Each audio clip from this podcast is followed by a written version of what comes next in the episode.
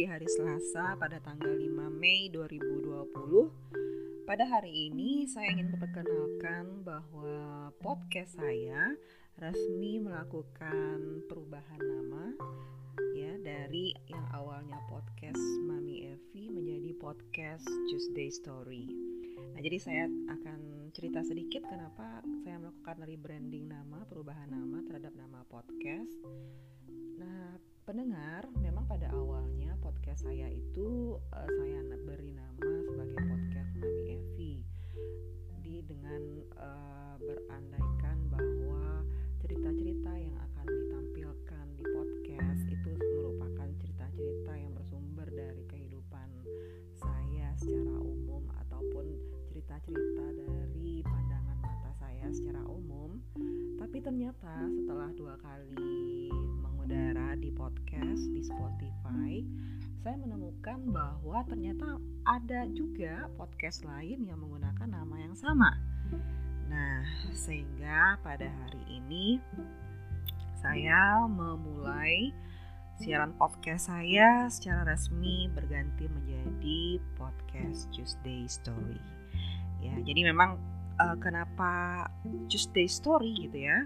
Kenapa hari Selasa yang dipilih sebagai hari untuk mendekatkan atau menyampaikan cerita-cerita kepada semua pendengar di Indonesia?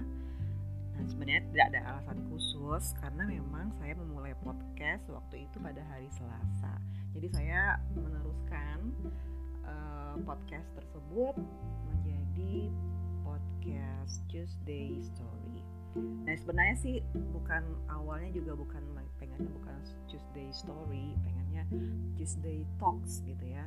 Tapi ternyata di Spotify ya di Spotify itu sudah ada juga orang lain yang menggunakan nama yang sama, sehingga saya mega, saya mencari nama lain ya, nama yang uh, sifatnya sejenis tetapi menggunakan uh, penamaan yang berbeda.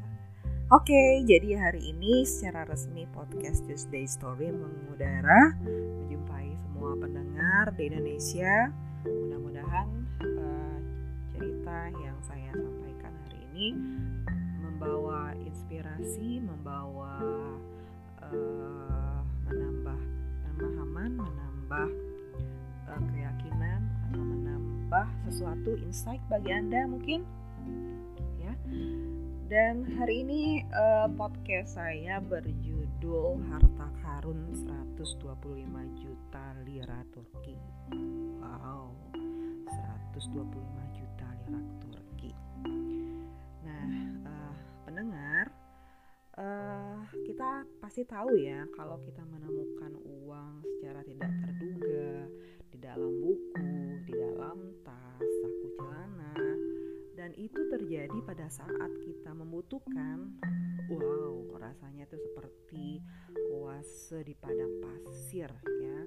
Ada sebuah kebahagiaan, ada uh, sebuah uh, kebahagiaan ketika kita menemukan sesuatu yang kita butuhkan ya, tapi tanpa kesengajaan.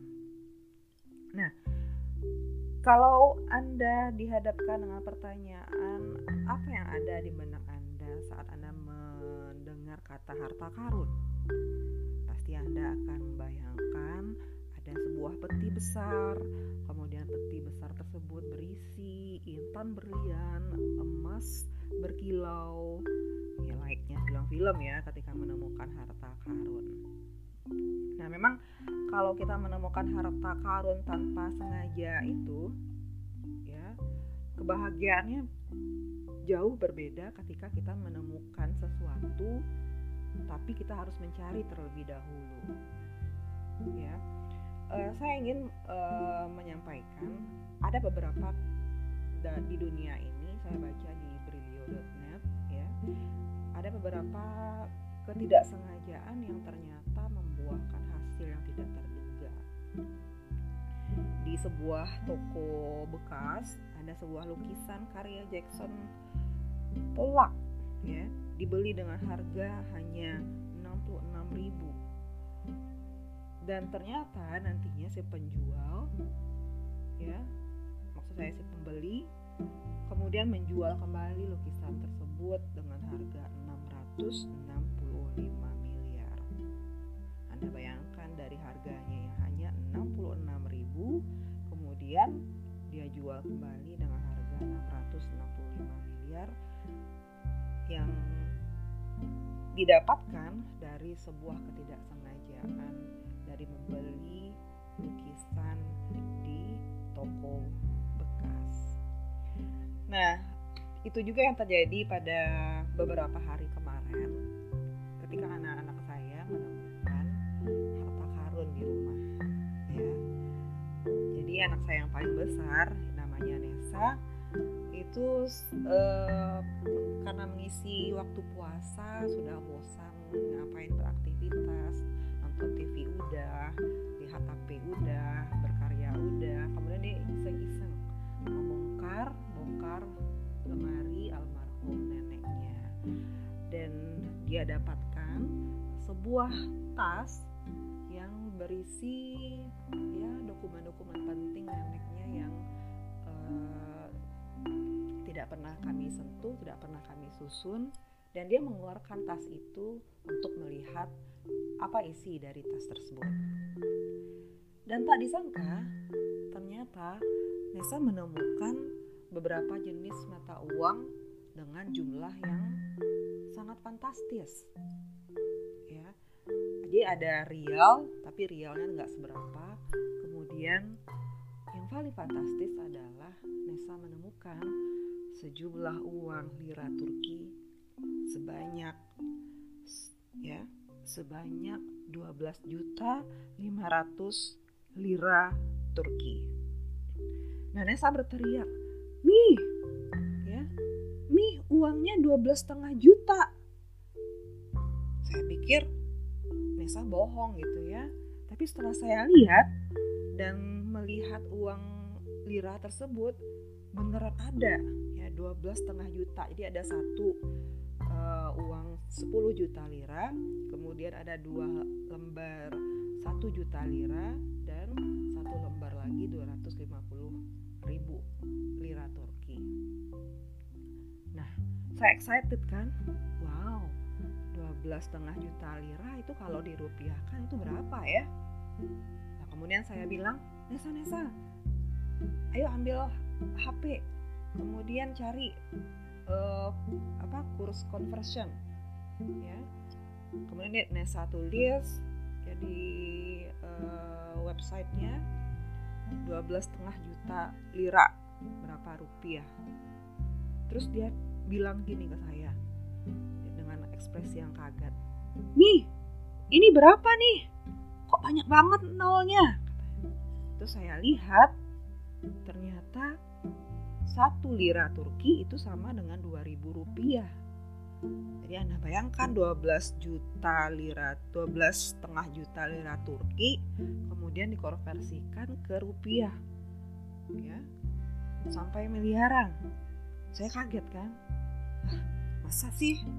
Ya, dalam pikiran, masa sih nenek nenek Nesa punya uang sebesar dua belas setengah juta lira Turki tanpa beliau kasih tahu kepada kita. Kebetulan nenek Nesa itu udah lima tahun yang lalu sudah meninggal ya. Uh, dan memang beliau pernah ke Turki, tapi itu udah lama, sekitar tahun dua ribu dua. Nah, saya antara bimbang dan uh, berharap cemas akan menemukan harta karun. Apa yang akan saya saya lakukan dengan uang sebesar dua belas setengah juta lira Turki? Mungkin kalau Anda pemirsa pendengar, saya tanyakan, kira-kira ketika Anda mendapatkan uang sebesar dua belas setengah juta lira Turki, Anda kebayang Anda mau ngapain? Mau traveling? Pasti sekarang udah gak bisa ya, karena di tengah pandemi covid sembilan belas ini Anda gitu gak bisa kemana-mana. Mau beli mobil? Mau investasi di tanah mungkin? Nah, si kembar tiba-tiba nyelutuk, "Nih, mau dong beli jam Aimo," katanya. Memang si kembar ini udah uh, dari lama pengen jam Aimo, tapi saya disetujui. Mau dong beli jam Aimo, kan uangnya banyak, uang nenek dapat banyak katanya. Dan uh, saya uh, masih yakin dan tidak percaya dengan uang dua belas koma lima juta lira Turki ini. Awalnya rencana mau menelpon uh, seorang kenalan yang bekerja di uh, money changer untuk bertanya apakah ber, apakah uh, benar nih uang Turki sebesar dua belas koma lima juta lira lira ini ya. Dan uh, karena saya nggak ingin merepotkan, akhirnya saya googling ke apa ke Google ya, dan kira-kira menemukan seperti apa mata uang Turki yang digunakan pada saat ini. Setelah saya cari di Google Image, dan ternyata saya satu menemukan uh, link berita bahwa pada tahun dua ribu lima Turki melakukan redenominasi terhadap mata uangnya. Sedih sekali pemirsa pendengar Tuesday Story, ternyata uang dua belas koma lima juta lira Turki itu sekarang sudah tidak berlaku lagi. Jadi uh, karena uang tersebut uh, apa ada pada tahun dua ribu lima ketika ketika uh, mama saya pergi ke Turki, dan pada tahun dua ribu lima itu sudah dilakukan redenominasi sehingga pastinya uang tersebut sudah tidak bisa kita tukarkan ke money changer lagi. Jadi uh, apa? Jadi itulah perasaan kita ketika menemukan harta harta karun ya, tapi ternyata kita tidak bisa mempergunakannya, sayang sekali ya, karena memang redenominasi yang dilakukan oleh Turki itu besar-besaran uh, dari satu juta kalau nggak salah itu menjadi seratus, nilainya menjadi seratus ya, seratus lira. Uh, mungkin itu aja cerita kita pada pagi hari ini, dan kita, saya sebagai uh, pengantar eh pengantar sebagai penutup dari podcast saya ini, saya ingin mengutip beberapa uh, kata-kata bijak ya uh, dari George Meredith. George Meredith bilang bahwa wanita yang cerdas adalah harta karun. Wanita cantik yang cerdas adalah kekuatan. Ilmu adalah harta karun. Ia akan selalu mengikuti pemiliknya kemanapun. Sampai ketemu lagi di episode-episode berikutnya dari podcast Today Story. Assalamualaikum warahmatullahi wabarakatuh.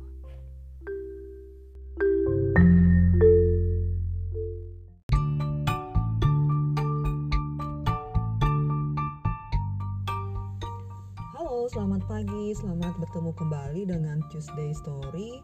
Pada pagi hari ini hari Selasa tanggal sembilan belas Mei dua ribu dua puluh. Gimana kabarnya semua pendengar se-Indonesia? Mudah-mudahan dan saya doakan Anda semua dalam keadaan sehat, tetap semangat dalam menjalani ibadah Ramadan seribu empat ratus empat puluh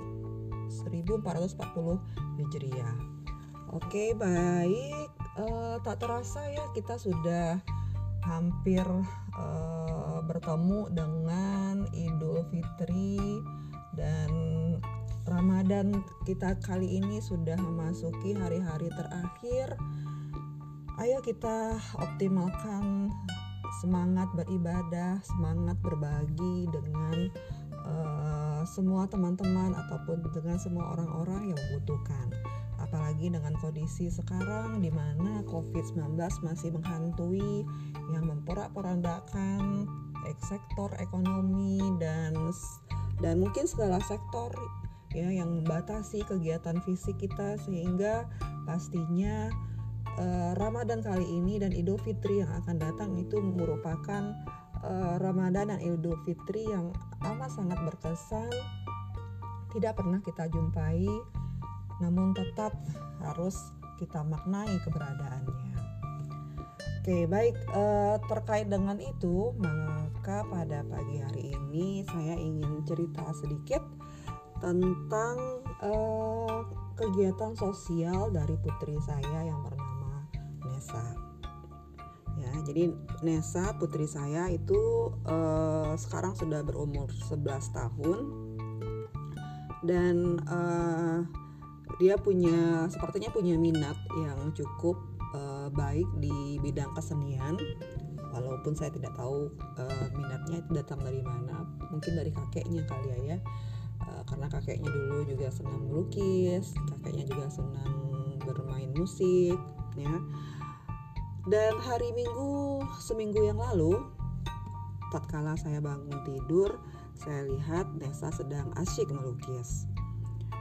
Dan waktu itu saya bangun, saya melihat lukisannya masih setengah jadi, namun eh, saya cukup terpesona dengan gambar atau lukisan yang dia buat. Lukisan tersebut menampilkan senja, ya, senja yang memerah, kemudian juga ada gambar eh, gambar sebuah batang pohon kelapa dalam bentuk siluet. Walaupun belum setengah jadi, tapi saya sungguh terpesona dengan pancaran warnanya, dengan perpaduan warnanya, di mana layer-layer warna yang ditampilkan itu sangat smooth sekali, sehingga uh, saya terpesona dan saya merasa ini merupakan lukisan terbaik yang pernah Nessa buat selama ini. Jadi memang dia sudah sudah hobi melukis, namun masih dalam taraf belajar melalui Instagram, melalui YouTube, dan masih dalam uh, posisi atau masih dalam level meniru, mengamati, dan memodifikasi dari lukisan yang dia amati tersebut. Namun buat saya itu tidak masalah, karena dia tidak mengkomersilkan apa yang dia lakukan, hanya ter- sebatas belajar saja. Nah, kemudian uh, timbul ide dari saya. Karena saya melihat lukisannya cukup bagus, maka saya bilang ke Nessa, Nessa, gimana kalau misalnya lukisan Nessa ini kita jual, lalu hasil penjualannya kita sumbangkan, ya, kita sumbangkan dalam rangka penanggulangan covid sembilan belas di Kota Padang, misalnya kita berikan, uh, kita donasikan ke lembaga tertentu yang kita tahu lembaga tersebut concern dalam penanggulangan covid sembilan belas. Dan Nessa setuju. Lalu dia tanya, kita jual berapa nih katanya. Saya jawab, ya gak usah ditentuin, gak usah dipatok, seikhlas dari yang bayar saja. Terus akhirnya dia setuju, dan saya pun memfoto, kemudian memposting foto dari lukisan tersebut di sosial media saya. Nah, setelah dua jam, kemudian saya melihat postingan foto lukisan tersebut belum uh, ada yang menyatakan berminat untuk membeli. Hanya sekedar memberikan likes, mengucapkan uh, kata-kata pujian atas keindahan dari lukisan Nessa tersebut. Dan akhirnya saya bilang ke Nessa, Nessa, kalau misalnya tidak ada yang berminat beli, jangan sedih ya, karena sekarang sudah dua jam dari uh, mami posting dan belum ada yang menyatakan berminat untuk membeli. Yang penting Nessa sudah berniat baik, kata saya.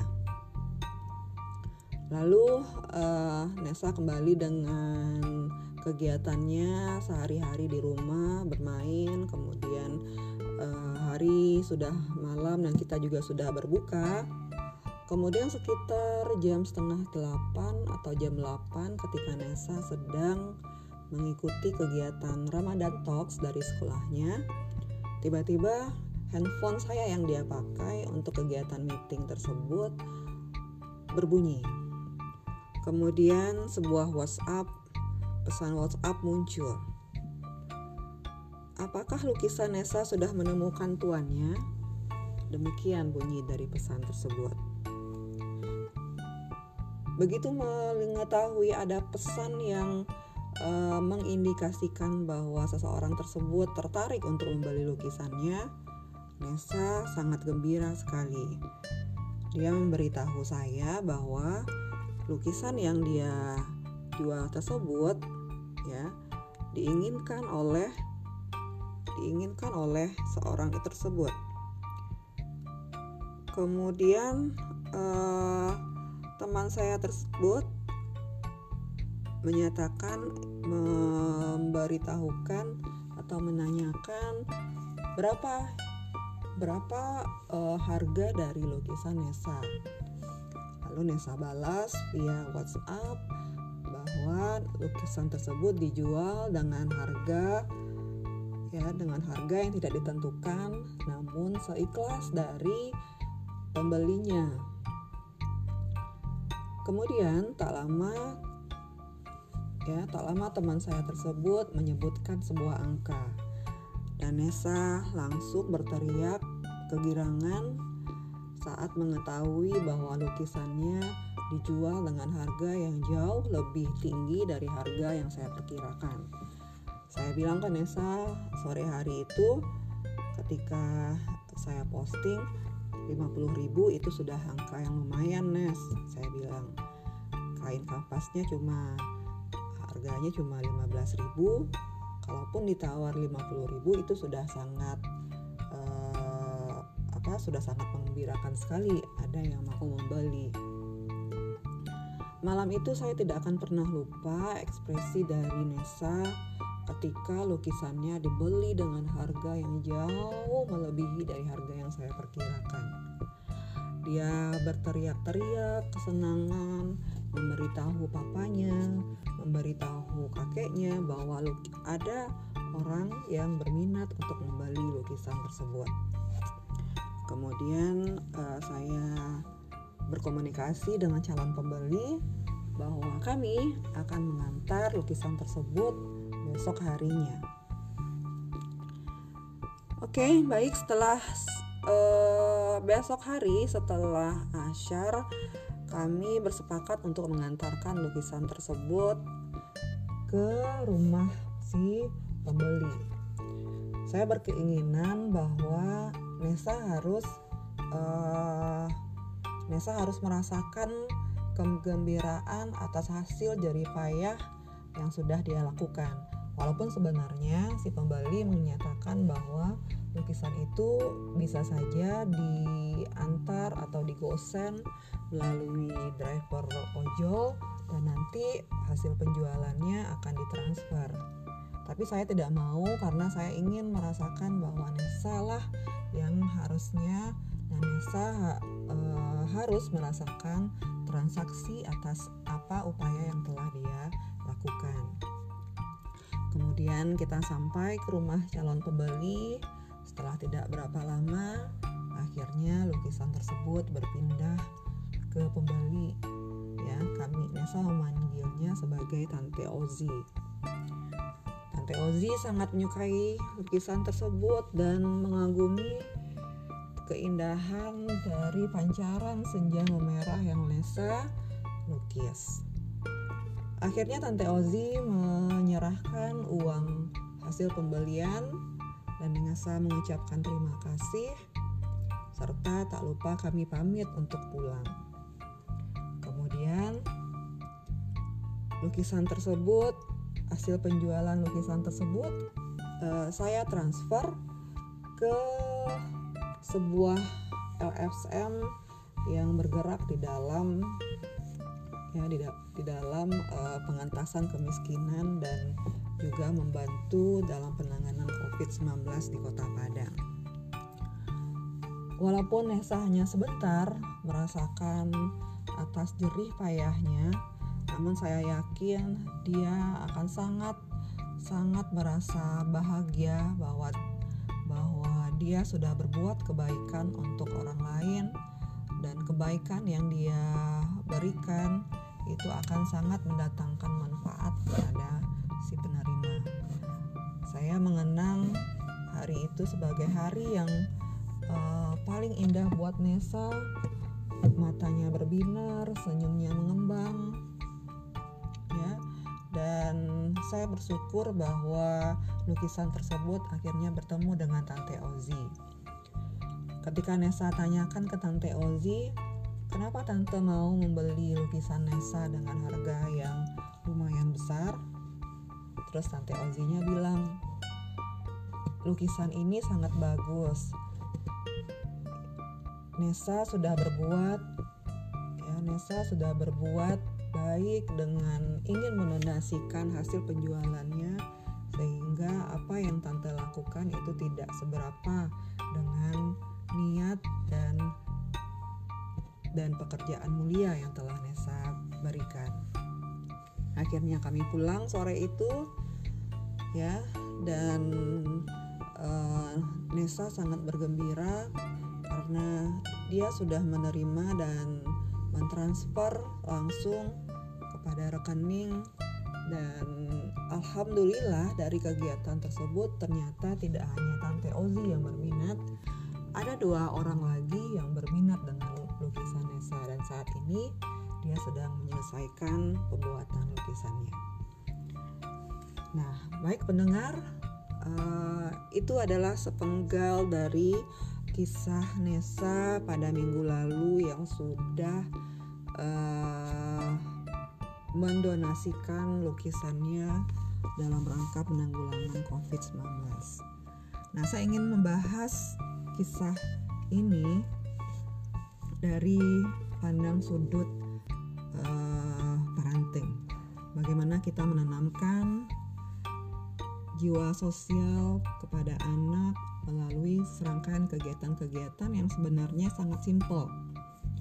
Kita tahu bahwa jiwa sosial itu merupakan sebuah keterampilan yang mestinya kita ajarkan kepada anak-anak kita. Keterampilan ya, keterampilan sosial ini memiliki jiwa sosial itu tidak tidak uh, se, bis, apa, tidak serta-merta hadir pada jiwa anak-anak kita, namun kita harus mengajarkannya. Karena apa? Karena itu tidak didapat dengan begitu saja. Kita sering melihat kakak adik berantem memperebutkan sesuatu, di mana di antara kakak beradik tidak mau saling berbagi. Nah, sifat-sifat atau keterampilan sosial tersebut ya perlu kita tanamkan kepada anak-anak kita. Karena apa? Karena dengan demikian kita sebenarnya mendidik anak untuk mau berbagi dengan orang lain. Nah, artinya dia mau memberikan uh, apa mau memberikan benda-benda yang dia anggap paling indah, benda-benda yang dia anggap paling dia sukai, kemudian benda tersebut dibagikan kepada orang lain. Nah, sehingga dari sini ya anak-anak kita kita harapkan menjadi pribadi yang tidak egois. Nah, di samping itu uh, kita juga ingin bahwa dengan keterampilan sosial ini anak-anak memiliki uh, sifat mudah bersedekah, ya. Anak-anak kita akan memiliki rasa yang peka begitu melihat seseorang yang sedang berkesusahan, perlu ditolong atau perlu disantuni. Nah, sehingga dengan demikian anak-anak akan memiliki rasa kebersamaan, rasa kepedulian, dan tentunya keinginan untuk saling tolong-menolong. Nah, keterampilan sosial pada anak itu akan menjadikan anak-anak kita menjadi pribadi yang harmonis. Dia mudah berinteraksi dengan orang lain, walaupun orang-orang tersebut berbeda, ya berbeda tingkat ekonominya dengan anak-anak kita. Nah, bagaimana cara memulainya? Sebenarnya cara memulainya gampang saja. Kita latih anak-anak dengan hal-hal kecil dan hal-hal yang mudah untuk dilakukan. Seperti tadi ketika saya mengusulkan ide untuk lukisan yang dia buat nanti didonasikan hasil penjualannya, itu adalah hal-hal yang bisa dicontoh untuk memulai melatih jiwa sosial pada anak. Jadi dimulai dari hal-hal yang bisa dia lakukan, kemudian bisa dia bagi kepada orang lain. Nah, saya pikir adalah sesuatu yang eh, tidak sulit untuk menumbuhkan jiwa sosial pada anak. Yang penting kita sebagai orang tua, kita memfasilitasi, kemudian kita mengajarkan, dan pastinya di akhir kita mengapresiasi apa yang sudah dilakukan oleh anak kita tersebut. Karena sejatinya apa? Sejatinya kesempatan untuk berbuat baik itu selalu ada. Tapi kadangkala seseorang sering melewatkannya karena karena ketidakpedulian dengan apa yang dilihat. Kemudian saya tekankan juga kepada Nessa bahwa tidak ada kebaikan yang sia-sia. Pay it forward. Kebaikan yang Nessa tanamkan hari ini nanti, mudah-mudahan nanti akan dibalas oleh Allah Subhanahu wa Ta'ala sebagai sebuah pahala. Dan yakinilah bahwa pada suatu hari nanti ketika Nessa sedang membutuhkan pertolongan, Nessa akan mendapatkan bantuan dari orang-orang dan dari arah-arah yang tak disangka. Nah, itu yang disebut sebagai kebaikan, ya, kebaikan tidak akan pernah sia-sia. Nah, kemudian kebaikan juga adalah tentang memberi. Memberi itu menumbuhkan kebahagiaan. Memberi kebahagiaan pada orang pasti juga akan menumbuhkan kebahagiaan kepada diri kita sendiri. Oke, selamat pagi, sampai bertemu kembali di kisah-kisah inspiratif berikutnya. Saya Raya Arfi, saya pamit. Sampai ketemu di Tuesday Story pada minggu yang akan datang. Assalamualaikum warahmatullahi wabarakatuh.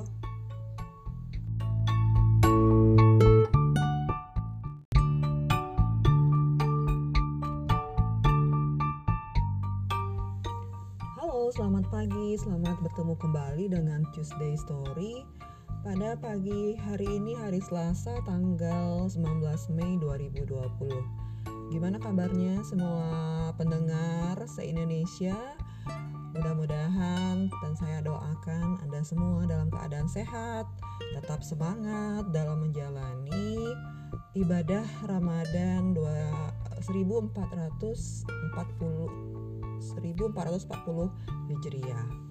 Oke, baik, e, tak terasa ya kita sudah hampir e, bertemu dengan Idul Fitri, dan Ramadan kita kali ini sudah memasuki hari-hari terakhir. Ayo kita optimalkan semangat beribadah, semangat berbagi dengan Uh, semua teman-teman ataupun dengan semua orang-orang yang membutuhkan. Apalagi dengan kondisi sekarang di mana covid sembilan belas masih menghantui, yang memporak-porandakan sektor ekonomi dan dan mungkin segala sektor, ya, yang membatasi kegiatan fisik kita, sehingga pastinya uh, Ramadan kali ini dan Idul Fitri yang akan datang itu merupakan Ramadan dan Idul Fitri yang amat sangat berkesan, tidak pernah kita jumpai, namun tetap harus kita maknai keberadaannya. Oke, baik, terkait dengan itu, maka pada pagi hari ini saya ingin cerita sedikit tentang kegiatan sosial dari putri saya yang bernama Nessa. Ya, jadi Nessa, putri saya itu uh, sekarang sudah berumur sebelas tahun, dan uh, dia punya sepertinya punya minat yang cukup uh, baik di bidang kesenian. walaupun saya tidak tahu uh, minatnya itu datang dari mana, mungkin dari kakeknya kali ya, ya. Uh, karena kakeknya dulu juga senang melukis, kakeknya juga senang bermain musik ya. Dan hari Minggu seminggu yang lalu, tatkala saya bangun tidur, saya lihat Nessa sedang asyik melukis. Dan waktu itu saya bangun, saya melihat lukisannya masih setengah jadi. Namun eh, saya cukup terpesona dengan gambar atau lukisan yang dia buat. Lukisan tersebut menampilkan senja, ya, senja yang memerah, kemudian juga ada gambar eh, gambar sebuah batang pohon kelapa dalam bentuk siluet. Walaupun belum setengah jadi, tapi saya sungguh terpesona dengan pancaran warnanya, dengan perpaduan warnanya, di mana layer-layer warna yang ditampilkan itu sangat smooth sekali, sehingga Uh, saya terpesona dan saya merasa ini merupakan lukisan terbaik yang pernah Nessa buat selama ini. Jadi memang dia sudah sudah hobi melukis, namun masih dalam taraf belajar melalui Instagram, melalui YouTube, dan masih dalam uh, posisi atau masih dalam level meniru, mengamati, dan memodifikasi dari lukisan yang dia amati tersebut. Namun buat saya itu tidak masalah, karena dia tidak mengkomersilkan apa yang dia lakukan, hanya ter- sebatas belajar saja. Nah, kemudian eh, timbul ide dari saya, karena saya melihat lukisannya cukup bagus, maka saya bilang ke Nessa, Nessa, gimana kalau misalnya lukisan Nessa ini kita jual, lalu hasil penjualannya kita sumbangkan kita sumbangkan dalam rangka penanggulangan covid sembilan belas di Kota Padang. Misalnya kita berikan, kita donasikan ke lembaga tertentu yang kita tahu lembaga tersebut concern dalam penanggulangan covid sembilan belas. Dan Nessa setuju. Lalu dia tanya, kita jual berapa nih katanya. Saya jawab, ya gak usah ditentuin, gak usah dipatok, seikhlas dari yang bayar saja. Terus akhirnya dia setuju, dan saya pun memfoto, kemudian memposting foto dari lukisan tersebut di sosial media saya. Nah, setelah dua jam, kemudian saya melihat postingan foto lukisan tersebut belum Uh, ada yang menyatakan berminat untuk membeli, hanya sekedar memberikan likes, mengucapkan uh, kata-kata pujian atas keindahan dari lukisan Nessa tersebut. Dan akhirnya saya bilang ke Nessa, Nessa, kalau misalnya tidak ada yang berminat beli, jangan sedih ya, karena sekarang sudah dua jam dari Mami posting dan belum ada yang menyatakan berminat untuk membeli. Yang penting Nessa sudah berniat baik, kata saya. Lalu uh, Nessa kembali dengan kegiatannya sehari-hari di rumah, bermain. Kemudian uh, hari sudah malam dan kita juga sudah berbuka. Kemudian sekitar jam setengah delapan atau jam delapan, ketika Nessa sedang mengikuti kegiatan Ramadan Talks dari sekolahnya, tiba-tiba handphone saya yang dia pakai untuk kegiatan meeting tersebut berbunyi. Kemudian sebuah WhatsApp, pesan WhatsApp muncul. Apakah lukisan Nessa sudah menemukan tuannya? Demikian bunyi dari pesan tersebut. Begitu mengetahui ada pesan yang e, mengindikasikan bahwa seseorang tersebut tertarik untuk membeli lukisannya, Nessa sangat gembira sekali. Dia memberitahu saya bahwa lukisan yang dia jual tersebut, ya, diinginkan oleh diinginkan oleh seorang itu tersebut.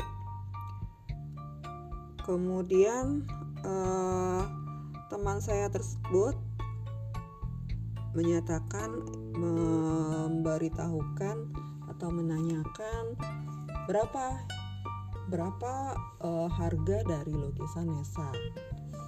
Lalu Nessa balas via WhatsApp bahwa lukisan tersebut dijual dengan harga ya dengan harga yang tidak ditentukan, namun seikhlas dari pembelinya. Kemudian tak lama Ya, tak lama teman saya tersebut menyebutkan sebuah angka, dan Nessa langsung berteriak kegirangan saat mengetahui bahwa lukisannya dijual dengan harga yang jauh lebih tinggi dari harga yang saya perkirakan. Saya bilang ke Nessa sore hari itu ketika saya posting, lima puluh ribu itu sudah angka yang lumayan, Nes. Saya bilang kain kanvasnya cuma harganya cuma lima belas ribu, kalaupun ditawar lima puluh ribu itu sudah sangat eh, apa sudah sangat menggembirakan sekali, ada yang mau membeli. Malam itu saya tidak akan pernah lupa ekspresi dari Nessa ketika lukisannya dibeli dengan harga yang jauh melebihi dari harga yang saya perkirakan. Dia berteriak-teriak kesenangan, memberitahu papanya, memberitahu kakeknya bahwa ada orang yang berminat untuk membeli lukisan tersebut. Kemudian uh, saya berkomunikasi dengan calon pembeli bahwa kami akan mengantar lukisan tersebut besok harinya.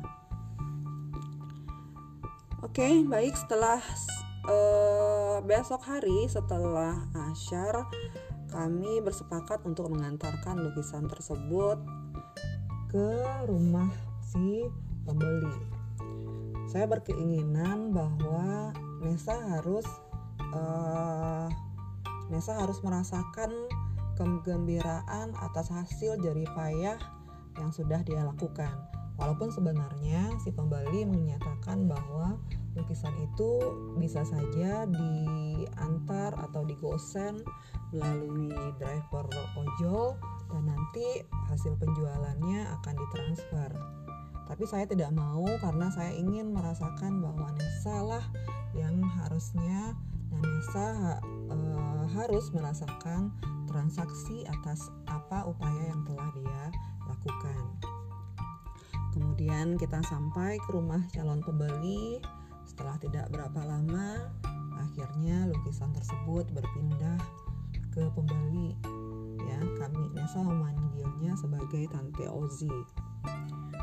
Tante Ozi sangat menyukai lukisan tersebut dan mengagumi keindahan dari pancaran senja memerah yang Nessa lukis. Akhirnya Tante Ozi menyerahkan uang hasil pembelian dan Nessa mengucapkan terima kasih serta tak lupa kami pamit untuk pulang. Kemudian lukisan tersebut, hasil penjualan lukisan tersebut eh, saya transfer ke sebuah L F S M yang bergerak di dalam ya di, da- di dalam eh, pengentasan kemiskinan dan juga membantu dalam penanganan covid sembilan belas di Kota Padang. Walaupun Nessa hanya sebentar merasakan atas jerih payahnya, namun saya yakin dia akan sangat sangat merasa bahagia bahwa bahwa dia sudah berbuat kebaikan untuk orang lain, dan kebaikan yang dia berikan itu akan sangat mendatangkan manfaat kepada si penerima. Saya mengenang hari itu sebagai hari yang uh, paling indah buat Nessa. Matanya berbinar, senyumnya mengembang, ya. Dan saya bersyukur bahwa lukisan tersebut akhirnya bertemu dengan Tante Ozi. Ketika Nessa tanyakan ke Tante Ozi, kenapa Tante mau membeli lukisan Nessa dengan harga yang lumayan besar? Terus Tante Ozinya bilang, lukisan ini sangat bagus. Nessa sudah berbuat ya Nessa sudah berbuat baik dengan ingin mendonasikan hasil penjualannya, sehingga apa yang Tante lakukan itu tidak seberapa dengan niat dan dan pekerjaan mulia yang telah Nessa berikan. Akhirnya kami pulang sore itu ya, dan uh, Nessa sangat bergembira karena dia sudah menerima dan mentransfer langsung kepada rekening, dan alhamdulillah dari kegiatan tersebut ternyata tidak hanya Tante Ozi yang berminat, ada dua orang lagi yang berminat dengan lukisan Nessa, dan saat ini dia sedang menyelesaikan pembuatan lukisannya. Nah, baik pendengar, uh, itu adalah sepenggal dari kisah Nessa pada minggu lalu yang sudah uh, mendonasikan lukisannya dalam rangka penanggulangan covid sembilan belas. Nah, saya ingin membahas kisah ini dari pandang sudut uh, parenting. Bagaimana kita menanamkan jiwa sosial kepada anak melalui serangkaian kegiatan-kegiatan yang sebenarnya sangat simpel. Kita tahu bahwa jiwa sosial itu merupakan sebuah keterampilan yang mestinya kita ajarkan kepada anak-anak kita. Keterampilan ya, keterampilan sosial ini, memiliki jiwa sosial itu tidak tidak uh, se, bis, apa, tidak serta-merta hadir pada jiwa anak-anak kita, namun kita harus mengajarkannya. Karena apa? Karena itu tidak didapat dengan begitu saja. Kita sering melihat kakak adik berantem memperebutkan sesuatu, di mana di antara kakak beradik tidak mau saling berbagi. Nah, sifat-sifat atau keterampilan sosial tersebut ya perlu kita tanamkan kepada anak-anak kita. Karena apa? Karena dengan demikian kita sebenarnya mendidik anak untuk mau berbagi dengan orang lain.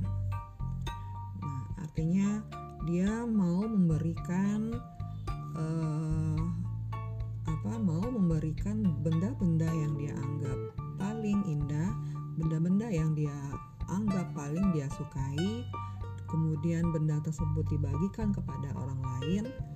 Nah, sehingga dari sini ya anak-anak kita kita harapkan menjadi pribadi yang tidak egois. Nah, di samping itu eh, kita juga ingin bahwa dengan keterampilan sosial ini anak-anak memiliki uh, sifat mudah bersedekah ya. Anak-anak kita akan memiliki rasa yang peka begitu melihat seseorang yang sedang berkesusahan, perlu ditolong atau perlu disantuni. Nah, sehingga dengan demikian anak-anak akan memiliki rasa kebersamaan, rasa kepedulian, dan tentunya keinginan untuk saling tolong-menolong. Nah, keterampilan sosial pada anak itu akan menjadikan anak-anak kita menjadi pribadi yang harmonis. Dia mudah berinteraksi dengan orang lain walaupun orang-orang tersebut berbeda ya, berbeda tingkat ekonominya dengan anak-anak kita. Nah, bagaimana cara memulainya? Sebenarnya cara memulainya gampang saja. Kita latih anak-anak dengan hal-hal kecil dan hal-hal yang mudah untuk dilakukan. Seperti tadi ketika saya mengusulkan ide untuk lukisan yang dia buat nanti didonasikan hasil penjualannya, itu adalah hal-hal yang bisa dicontoh untuk memulai melatih jiwa sosial pada anak. Jadi dimulai dari hal-hal yang bisa dia lakukan, kemudian bisa dia bagi kepada orang lain.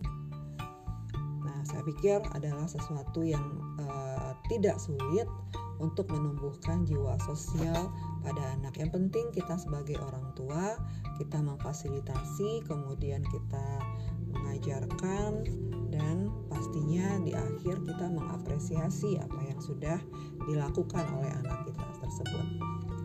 Karena sejatinya apa? Sejatinya kesempatan untuk berbuat baik itu selalu ada. Tapi kadangkala seseorang sering melewatkannya karena karena ketidakpedulian dengan apa yang dilihat. Kemudian saya tekankan juga kepada Nessa bahwa tidak ada kebaikan yang sia-sia. Pay it forward. Kebaikan yang Nessa tanamkan hari ini nanti, mudah-mudahan nanti akan dibalas oleh Allah Subhanahu wa Ta'ala sebagai sebuah pahala. Dan yakinilah bahwa pada suatu hari nanti ketika Nessa sedang membutuhkan pertolongan, Nessa akan mendapatkan bantuan dari orang-orang dan dari arah-arah yang tak disangka. Nah, itu yang disebut sebagai kebaikan, ya, kebaikan tidak akan pernah sia-sia. Nah, kemudian kebaikan juga adalah tentang memberi. Memberi itu menumbuhkan kebahagiaan. Memberi kebahagiaan pada orang pasti juga akan menumbuhkan kebahagiaan kepada diri kita sendiri. Oke, selamat pagi. Sampai bertemu kembali di kisah-kisah inspiratif berikutnya. Saya Raya Arfi, saya pamit. Sampai ketemu di Tuesday Story pada minggu yang akan datang. Assalamualaikum warahmatullahi wabarakatuh.